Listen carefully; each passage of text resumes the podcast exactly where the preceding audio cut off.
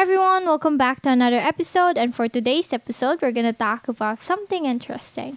So, growing up, I've always believed in there's a right time to do something, like to achieve a goal or to do my dream job or like just to do something. I believe that there's a right time to do it. But as I grew older, I find myself always saying that I'll do it in the right time or I'll do it next time or maybe tomorrow. But the thing is, the longer I plan to do it, the lesser I want to do it. And in most cases, I don't want to do it anymore. That's why if you really want to do something that contributes to your growth, make sure to do it right now. Not on the right time. Because when is that right time that you're talking about? Right? Just do it right now. Because right now is the right time.